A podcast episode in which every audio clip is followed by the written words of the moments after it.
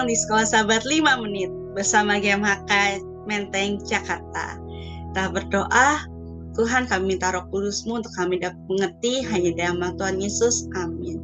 Dan pelajaran sekolah sahabat kita selama satu minggu ke depan berjudul Mati Seperti Benih.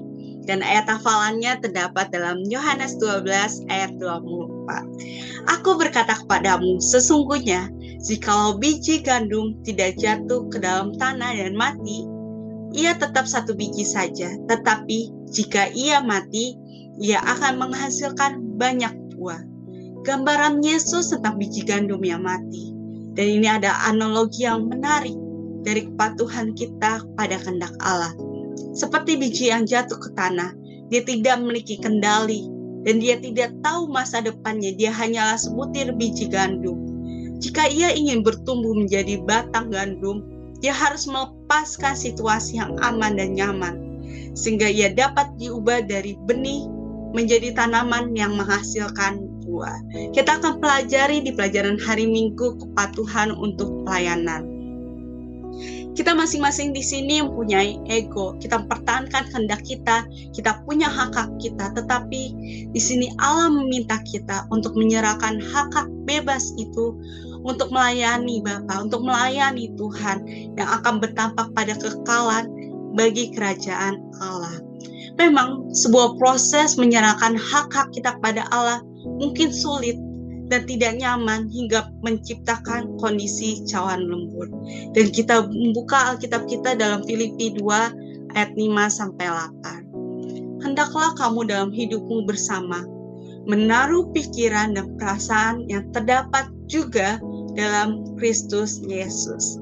Yang walaupun dalam rupa Allah tidak menganggap kesetaraan dengan Allah itu sebagai milik yang harus dipertahankan, melainkan telah mengosongkan dirinya sendiri dan mengambil rupa seorang hamba dan menjadi sama dengan manusia dan dalam keadaan sebagai manusia ia telah merendahkan dirinya dan taat sampai mati bahkan sampai mati di kayu salib dan ayat ini memberi kita tiga poin pandangan tentang Yesus bagaimana Yesus menyerahkan dirinya pada kehendak Bapa yang pertama, untuk menyelamatkan kita, Yesus meninggalkan sentaraannya dengan Bapa dan menjadi sentara dengan manusia. Kedua, Yesus datang sebagai hamba manusia. Dan yang ketiga, Yesus mati tidak dengan cara yang agung dan mulia, tetapi dia taat sampai mati, bahkan sampai mati di kayu salib. Kita lihat bagaimana Yesus kepatuhan pelayanan dalam menyelamatkan kita. Dan biarlah kita minta kuasa roh kudus untuk memampukan kita dalam kepatuhan dalam pelayanan. Dan selanjutnya, di hari Senin dengan judul Mati datang sebelum mengetahui kehendak Allah. Mungkin banyak orang Kristen dan di sini pernah mencari apa ya kehendak Allah. Kehendak Allah apa yang dalam kehidupan saya? Jika Mungkin kita pernah berkata, jika saya tahu akan kehendak Allah dalam hidup saya, saya akan mengorbankan segalanya untuk dia. Tapi saat kita berjanji, kita juga bingung, apa kehendak Allah? Dan alasan kebingungan ini kita akan temukan dalam Roma 12 ayat 1 sampai 2. Karena itu, saudara-saudara demi kemurahan Allah, aku menasihatkan kamu supaya kamu mempersembahkan tubuhmu sebagai persembahan yang hidup, yang kudus dan berkenan pada Allah. Itu adalah ibadahmu yang sejati. Janganlah kamu menjadi serupa dengan dunia ini, tetapi berubahlah oleh pembaharuan budimu, sehingga kamu dapat membedakan manakah kehendak Allah, apa yang baik, yang berkenan pada Allah, dan yang sempurna. Di sinilah Paulus ingin menjelaskan pada kita, kita ingin mengetahui kehendak Allah, Anda harus berkorban terlebih dahulu. Memahami benar tentang rahmat Allah, persembahkan diri kita sebagai persembahan yang hidup dan pikiran kita diperbaharui. Di kutipan sekolah sahabat kita bahwa hanya pikiran yang diperbaharui yang benar-benar dapat memahami kehendak Allah. Tetapi pembaruan itu bergantung pada kematian kita terhadap diri sendiri terlebih dahulu. Tidak cukup Kristus hanya menderita bagi kita, tapi Kristus harus mati. Saat kita merasakan mati diri seperti cawan lembur kita menderita, tapi ini akan membantu kita dalam menghadapi dosa. Dan bukan itu saja, memberikan kita pemahaman bahwa tentang Yesus saat Yesus menyerahkan dirinya untuk kita dan kita merasakan penderitaan Yesus. Dan sinilah Yesus memanggil kita untuk kita bersekutu dalamnya. Dan kita akan melewati cawan lembur ini bersama dengan Yesus. Mati seperti benih. Dan di pelajaran hari Selasa kita akan pelajari kesediaan untuk mendengar. Dan kisah ini diambil dari perbandingan antara anak-anak Eli dan juga Samuel anak-anak El ini memikirkan hal-hal selain perkara tentang Allah. Dan Eli pun setelah mendengar apa yang Allah ingin bicarakan pada anak-anaknya, dia tampaknya tidak melakukan hal lain. Anak-anak Eli tidak siap menyerahkan kehidupan mereka pada Allah, berbeda dengan Samuel. Dalam 1 Samuel 3 ayat 10. Lalu datanglah Tuhan diri di sana dan memanggil seperti yang sudah-sudah Samuel, Samuel, dan Samuel menjawab, Berbicaralah, sebab hambamu ini mendengar. Kita perlu untuk mendengar suara Tuhan. Dan pelajaran inti dari petang sampai hari Selasa ini mengajarkan kita mati seperti benih. Terlebih dahulu kita melihat bagaimana pengorbanan Yesus untuk kita, perjuangan Yesus untuk kita, dan kita terlebih dahulu untuk mati dalam keegoisan kita, kepentingan kita. Kita harus mati dalam hal-hal yang menjauhkan kita dari Tuhan. Untuk kita hidup bersandar pada Yesus, mendengar suara Tuhan dalam kehidupan kita. Saat ini kita akan melanjutkan pelajaran sekolah sahabat kita yaitu pada hari pada pelajaran hari Rabu sampai dengan hari Jumat. Pada hari Rabu, sekolah sahabat kita berjudul Percaya Diri.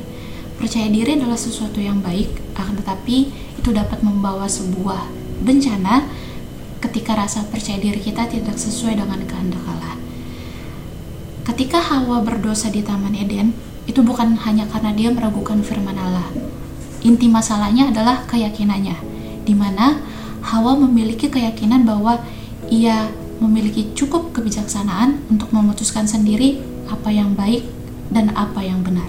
Dia mempercayai penilaian, penilaiannya sendiri. Kisah Saul menggambarkan langkah-langkah menuju percaya diri dan tragedi yang begitu cepat terjadi. Setelah Samuel mengurapi Saul sebagai raja Allah, kemudian Nabi Samuel memberikan instruksi kepada Saul, tetapi Saul tidak menaatinya. Ada tiga langkah yang menuntun Saul ke dalam ke jalan menuju percaya diri begitu cepat setelah dia setelah Saul diangkat menjadi raja. Masalahnya adalah sebenarnya langkah yang diambil ini bukanlah langkah-langkah yang buruk saat itu, namun langkah-langkah itu mengandung benih-benih tragedi karena masing-masing itu dilakukan begitu saja untuk Allah. Berikut urutannya. Saul berkata, "Aku melihat rakyat itu berserak-serak meninggalkan aku dan engkau tidak datang pada waktu yang telah ditentukan." Saat itu Saul berada di bawah tekanan dan dia menilai dengan matanya sendiri apa yang sedang terjadi. Langkah kedua, dari aku melihat menjadi aku berkata bahwa orang Filistin akan menaklukkan mereka. Apakah yang dia lihat dengan matanya sendiri membentuk apa yang dia katakan atau duga tentang situasinya? Lalu langkah yang ketiga, dari aku berkata menjadi aku merasa. Saul dipaksa untuk mempersembahkan korban dan apakah yang dipikirkan Saul sekarang membentuk perasaannya. Kita semua telah melakukan ketiga langkah tersebut. Kita mengandalkan penglihatan manusiawi kita sendiri, yang menuntun kita untuk mengandalkan pikiran manusiawi kita sendiri, yang menuntun kita untuk mengandalkan perasaan manusiawi kita sendiri, dan kemudian kita bertindak berdasarkan perasaan ini. Ketika kita mengandalkan penilaian kita sendiri daripada mempercayai firman Allah, kita membuka diri terhadap segala macam masalah. Pelajaran hari Kamis berjudul Pengganti. Seperti yang sudah kita lihat di hari Rabu bahwa kepatuhan pada kehendak Allah dapat dirusak karena kita mengandalkan kekuatan kita sendiri. Selain mengandalkan kekuatan kita sendiri, juga dapat dirusakkan oleh mengandalkan pengganti Allah lainnya. Ketika beberapa orang merasa tertekan, mereka pergi berbelanja sesuatu untuk membuat mereka merasa bahagia. Ketika beberapa merasa tidak mampu, mereka mengejar ketenaran. Ketika orang lain mengalami kesulitan dengan pasangannya, mereka mencari orang lain untuk memberikan mereka keintiman dan kegembiraan. Banyak hal yang kita gunakan untuk mereda, meredam tekanan, tetapi hal itu tidak serta-merta menyelesaikan masalah atau mengajari kita menangani situasi dengan lebih baik di lain waktu. Hanya bantuan supranatural Allah yang dapat melakukannya. Masalahnya adalah bahwa sering kali kita bergantung pada pengganti Allah daripada kepada Allah itu sendiri. Berikut adalah tiga pengganti yang mungkin kita gunakan sebagai pengganti Allah. Satu, menggunakan logika manusia atau pengalaman masa lalu ketika kita membutuhkan wahyu ilahi yang segar. Dua, memblokir masalah dari pikiran kita ketika kita membutuhkan solusi ilahi. Yang ketiga, melarikan diri dari kenyataan dan menghindari Allah ketika kita membutuhkan persekutuan dengan Allah untuk kekuatan ilahi. Ketika kita tahu bahwa kita rapuh dan memiliki pengetahuan yang tidak sempurna, mengapa kita masih mencoba untuk mengandalkan diri kita sendiri? Apakah yang dapat kita lakukan untuk belajar mempercayai perintah Tuhan lebih daripada diri kita sendiri. Hari Jumat pendalaman, kepatuhan pada kehendak Allah datang saat kita mati terhadap keinginan dan ambisi kita sendiri. Ini membuka jalan bagi pelayanan sejati kepada orang lain. Kita tidak dapat hidup untuk Allah tanpa menjadi korban dan hidup dalam keterbukaan yang terus-menerus terhadap suara Allah. Agar kita benar-benar menyerahkan kehendak kita kepada kehendak Bapa kita, kita harus menyadari bahayanya mengandalkan diri kita sendiri dan pada pengganti firman dan kuasa Allah. Karena ketundukan pada kehendak Allah adalah inti dari kehidupan seperti Kristus, Allah mungkin mengizinkan cawan lebur untuk mengajari kita ketergantungan kepadanya.